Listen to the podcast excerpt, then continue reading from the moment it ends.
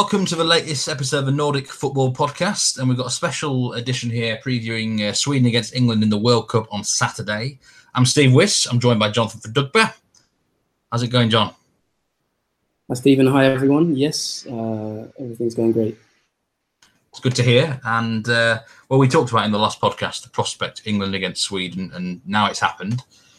And uh, I mean, I have to say my prediction for that Sweden Switzerland game was a nil-nil tight game, and I wasn't too far off. You said Sweden would win it, and you were right. And uh, how did you think that game against Switzerland went? Did they deserve it? It was not the most entertaining of games, to be honest. Probably it won't go down as a as a classic of the tournament. But uh, at the end of the day, with a one 0 victory, uh, Sweden will not care. First World Cup quarter final in, in many a year and they're a step away from the World Cup semi-finals. Uh, obviously, they've not been in the quarterfinals since USA '94, the famous team of uh, Dahlin, Brolin, Ravelli, and goal. So um, yeah, it's a really, really exciting time. Everyone in Sweden is loving it. Uh, the sun is out in Sweden, and uh, temperatures of 26 degrees and above, I, I believe. So yeah, it's a, it's a great time, and it's a great time in England too. Yeah, I mean, this. I think anyone can dare to dream now in this World Cup, especially on this other side of the draw. There's a, a wide open place to get to the World Cup final. This 4-4-2 of Sweden keeps working. It's very solid, and they they tend to concede fairly few chances in games. Uh, who impressed you most against Switzerland? Uh, I don't think there was any really one standout player. It was a sort of narrow one 0 win. So I don't think. I mean, I actually thought Lustig played quite well. Um, but yeah, it was a collective performance. You know, Lindelof was very good. Granqvist again at the back was solid. Um, Robin Olsen. I think, you know, the only players who maybe disappointed were the forwards. Marcus Berg missed a, a, handful of chances and really should have scored. He's now uh, faced. He's now had 13 attempts on goal in this tournament and not scored. That's the most attempts without scoring of any player at the tournament. So uh, yeah, it was a bit of a downer for him, but I don't think he'll care. I don't think Sweden will really care. The goal was a deflection, an Emil Forsberg effort. He's finally off the mark in this tournament, and um, yeah, it's a collective effort, really, isn't it? And I think Sweden were actually decent value for their win.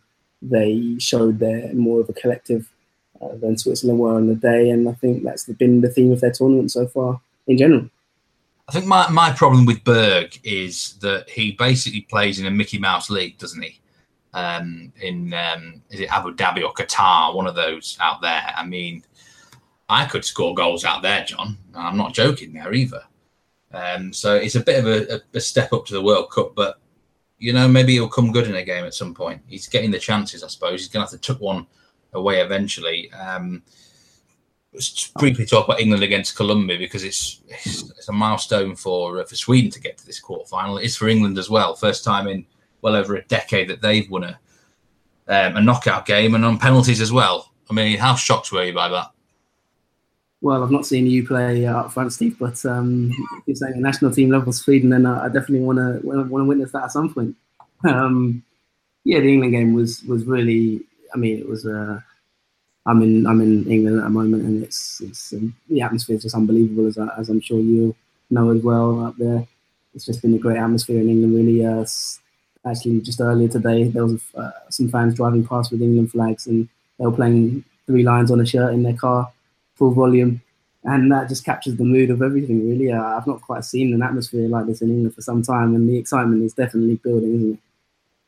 Well, it's, it's gone crazy. I mean, I'll give you an example. Tomorrow, I usually play in a cricket league, and the matches usually start at half past one.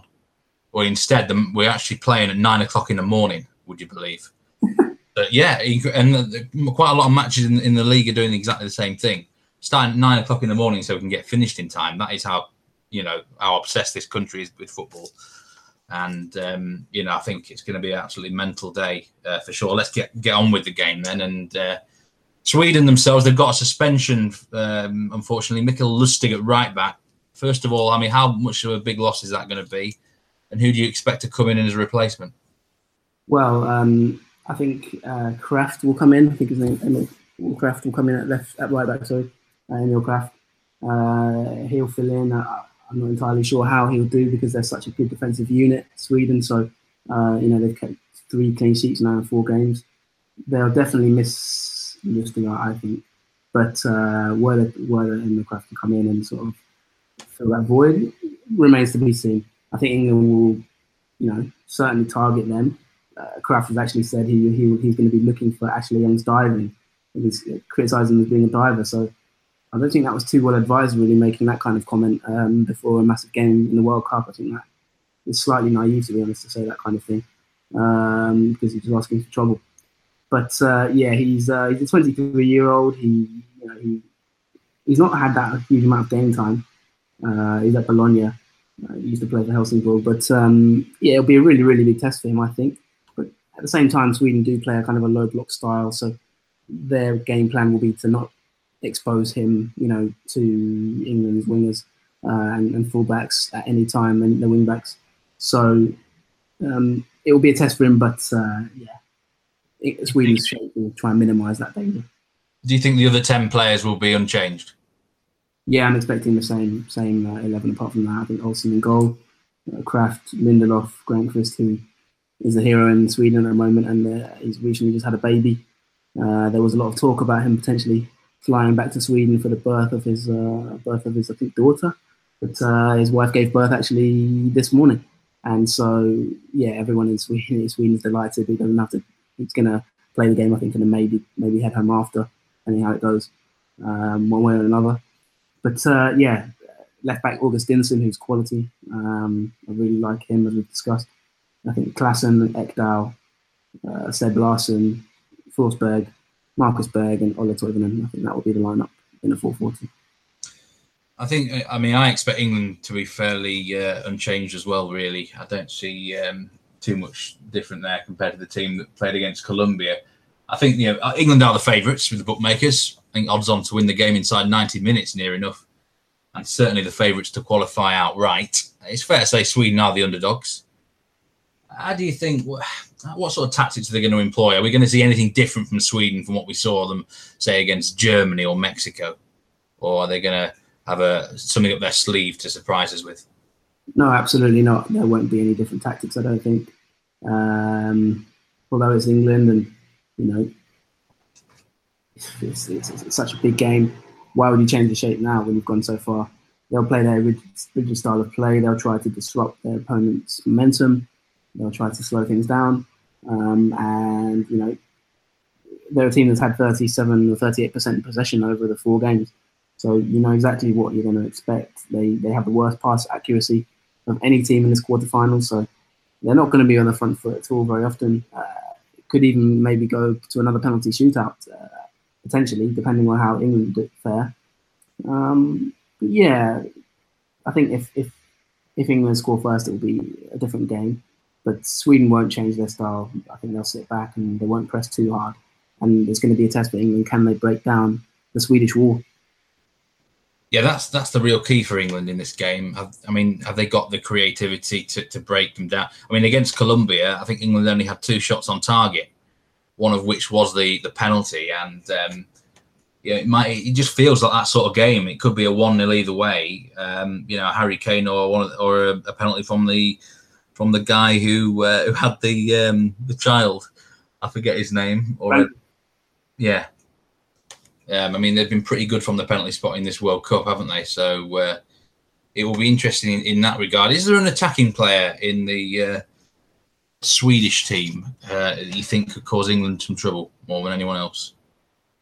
Attacking player, I think all eyes will probably be on Emil Forsberg. I mean, the thing about about the Swedish team, and uh, it's quite funny. And a local newspaper, well, the national newspaper Sportbladet, released a, an article kind of going player for player, and they're, they're, sort of playing on the fact that the English media are so confident of England thrashing Sweden, and it was a kind of ironic article in, in which they essentially criticised every Swedish player, ironically saying, you know, um, they're all rubbish, and it was kind of a looking at their players, and, and and they were sort of saying, for example, you know, Seb Larsson spent his whole career trying to keep Alex McLeish, Sam Allardyce, David Moyes, and Martin O'Neill in the Premiership. Our apologies, and just kind of kind of ironically ridiculing the Swedish players. But when you actually look through that team, you know, there's a lot of 30 year olds in the team. Berg, uh, obviously Toivonen, uh, Seb Larsson, who's going to AIK after the tournament, uh, 33. And, you know, they, they are a bit of an aging team. But yeah, people, players who can hurt them, I, maybe Marcus Berg's law of averages could kick in, or Toivonen might might do something similar to the Germany game. But um, Forsberg is the main man, really, in terms of creativity, I think. And if it's not a set piece or a penalty from Granqvist, then I think he'll he'll be looked to to create. Let's talk about it from an England point of view. Then we've already said that they might look to target that right back spot. Um, potentially, Raheem Sterling could be around that sort of position, and there's been. I mean, it seems like he's the scapegoat with England at the moment. And what, what have you made of uh, Sterling in this World Cup, John? Is it is criticism to him been a bit unfair, or is it justifiable?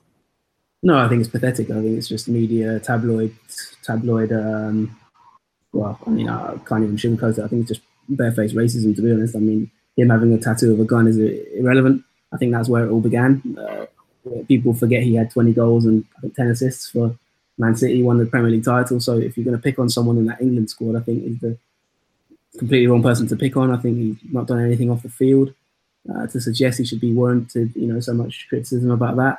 Um, and that's where the kind of problem started, really, wasn't it? That whole thing was where it began, really, the whole furore. Um, in terms of his performances, though, in fairness, I don't think he's been great.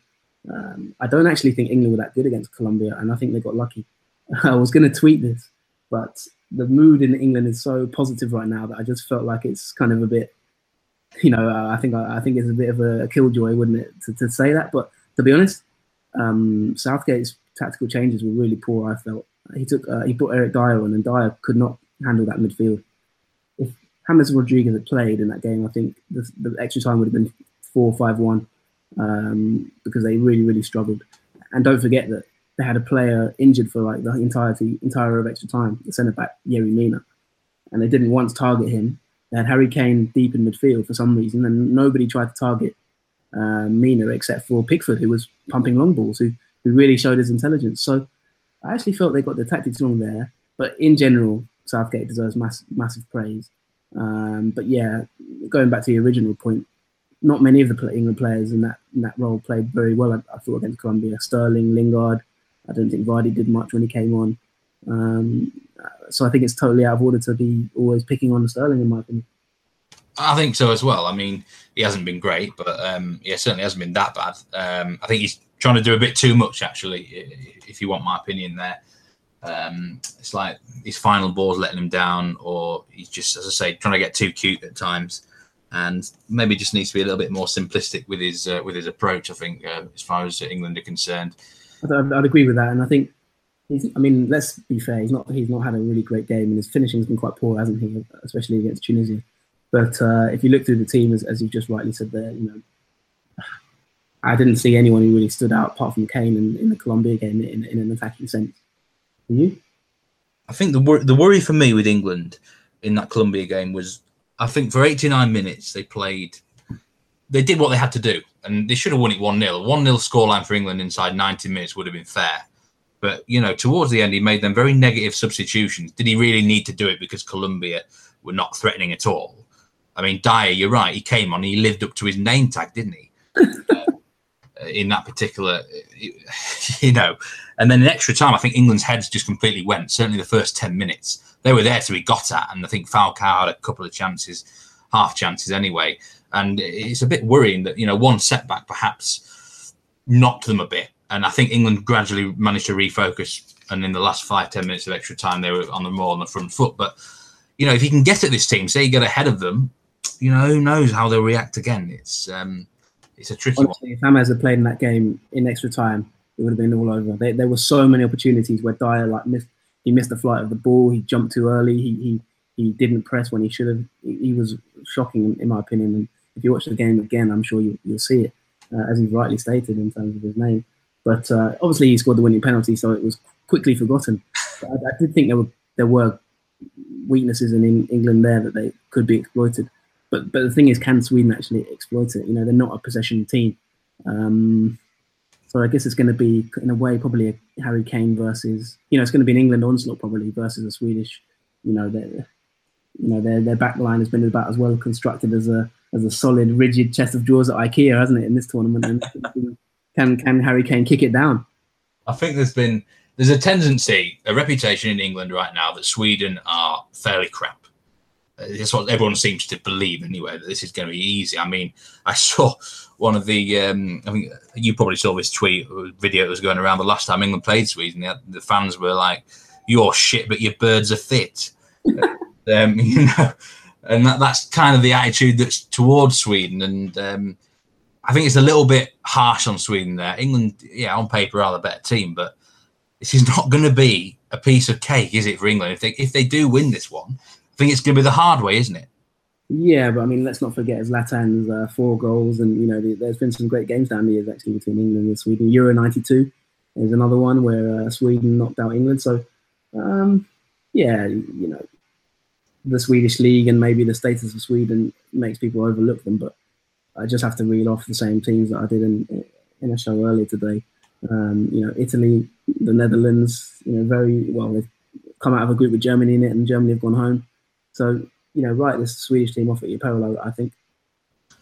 Now, obviously, this is a big event on uh, Saturday, but um, there's also domestic matters. Um, unbelievably, there's a, an Allsvenskan round, John. I mean, what do you make of this? Is this just incredibly poor scheduling? Should they have changed it?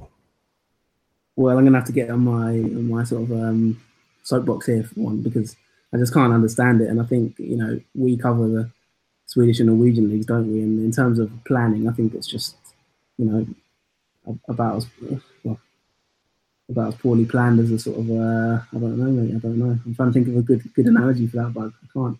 Uh, you know, about as poorly planned as a as a as one of Sven Goran Eriksson's uh, England scrapbook, you know, scrapbooks. So uh, yeah, it wasn't an Ulrika moment, was it? For sorry, it wasn't an Ulrika moment. Whoever. Uh, no, no, it, was, it, was, definitely more Ulrika than Eureka. Um, but yeah, no, you know what are they doing? That Malmo are playing before Sweden game kicks off, and then there's games after the Sweden game. I mean, I think it's just just ridiculous to be honest. You, never see that in the Premier League. And all right, I get the argument that it's um, you know they didn't expect to get that far, but what what, what kind of mentality is that? Number one, and number two, just change it, change the change the schedule. I mean, the reason I, I'm on my high horse about it, I think, is because you want to sort of see the league grow, and you want you want the Swedish league to be taken maybe a bit more seriously. The reason the English media don't give it any, any kind of chance or respect really is because because they don't rate the league. And who would rate the league when you're not playing when you're playing games on the day of the you know it implies that the, the, the domestic league is kind of irrelevant to the national team. Does that make sense? So I know that most of the players are based abroad, but I still think you know that, that has to be reflected. It's a top league. It's still it's still a very good league. So provision should be made because you, you want eyeballs on the league as well. You don't you don't and you don't want the focus to be taken away from from those teams because they they, they want to grow. When I, when I first saw this, um, my initial thought was that they're a bit unlucky here because uh, you know you're right. I don't think anyone could really expect Sweden to go this far. This far, but thinking about it, the World Cup schedule is is announced months and months in advance. They knew that there would be quarter final, two quarter final matches on this Saturday. So why not, if they really need a round this weekend, then just have all the games on a Sunday or Monday? I mean, it's pretty obvious. It's not rocket science, is it? So, yeah, I think whoever's done this is absolutely ridiculous. And uh, well, I mean, this is the biggest game in 25 years. You know, as a Swede, if you're in in the country, you don't really want to be playing a game, do you? And and I think it just reflects poorly on the, on the league itself. You know, teams like Malmo are big clubs. How can they be playing on the same day as the national team's World Cup quarters final? It just it baffles me. It, obviously, it's a bit light-hearted, but you know, I'm not really, I'm not angry or anything, but it's just, I just find it baffling. Well, before we sign off, we're going to have to do a prediction. I'm going to put you on the spot. What are you going to go with? Well, I was on a radio talk show earlier, and um, you can listen to that as well. You follow us at Nordic Foot Pod, uh, we've been tweet, tweeting out, and they asked me the same thing, and I said exactly what I said uh, here. You know, I'm a bit of a fence sitter, aren't I, on, on this podcast, and uh, I'm going to sit on that fence again. I, I, do think England have a bit of an advantage. I think they've just got a bit more about them attacking wise, and credit to Southgate in in one way. His preparation has been been really really superb. I think his attention to detail. Um, but at the same time, Jan Andersson has, has been similarly um, streetwise and, and knowledgeable in his preparations uh, and in building a team mentality. But I just feel England have more about them. I think if England can get the first goal, then I think Sweden will have to come out, and I think that they it won't suit them really. Uh, and I can imagine England getting a goal. You know, when you play a low block, for example, England do have players who can score from distance, like Jesse Lingard. Um, even even Jordan Henderson can hit one at times, except penalties. Um, but uh, they've got players who can score from distance, and they've also got players in the box like Kane, who can can damage Sweden. So it's it's a question of can you know can they can Sweden kind of hold that hold that back. Um, I just think the confidence with this England team. I'm not entirely sure if they'll be held to a goalless game, but yeah, it's hard, mate. I, am not good at. I mean, this is one for me is like um, asking to choose between two kids in a row, isn't it? So uh, yeah, I'm gonna gonna sit on the fence. Maybe um, just England, maybe. I'm gonna go with one 0 England inside 90 minutes. Um, I just, I mean, I just, I just don't think Sweden are going to get many chances in this game. I mean, England snuffed out Colombia pretty easily, and I think it's only going to take one goal. But I don't think it'll be easily coming. Maybe a penalty again, or a free kick, or from a set piece, something like that. Um, I don't think it's going to be that open of a fixture. And uh, so for me, one in England. Um, if I was having a cheeky punt, the only thing I'd say is maybe Lindelof anytime. That's my sort of outside punt. That must be around about like 20 to 1 mark. Yeah. So I don't know what the odds are off offhand, but um, I think uh, you know obviously there's one worth considering. Just a quick mention before we go off. Yes, you were on a Radio City tour um, this afternoon, uh, previewing the game, Liverpool radio station. Uh, so we'll send some links out um, for people to listen to uh, your section on there. Well worth a listen. Uh, great chatting with you as ever, John. Let's uh, hope it's a good game and um, eagerly looking forward to it. Yeah, definitely, and hopefully we may be back to review the game itself if, if Sweden progress. Uh, we'll see, but um, yeah, I'm looking forward to it. I think I think one stat to leave you with: chances created at this World Cup, Sweden 38, England 39. There you go. Nothing between them really. Nothing nothing between them. All right. Well, well, take care, everyone. We'll see you around next time. Goodbye.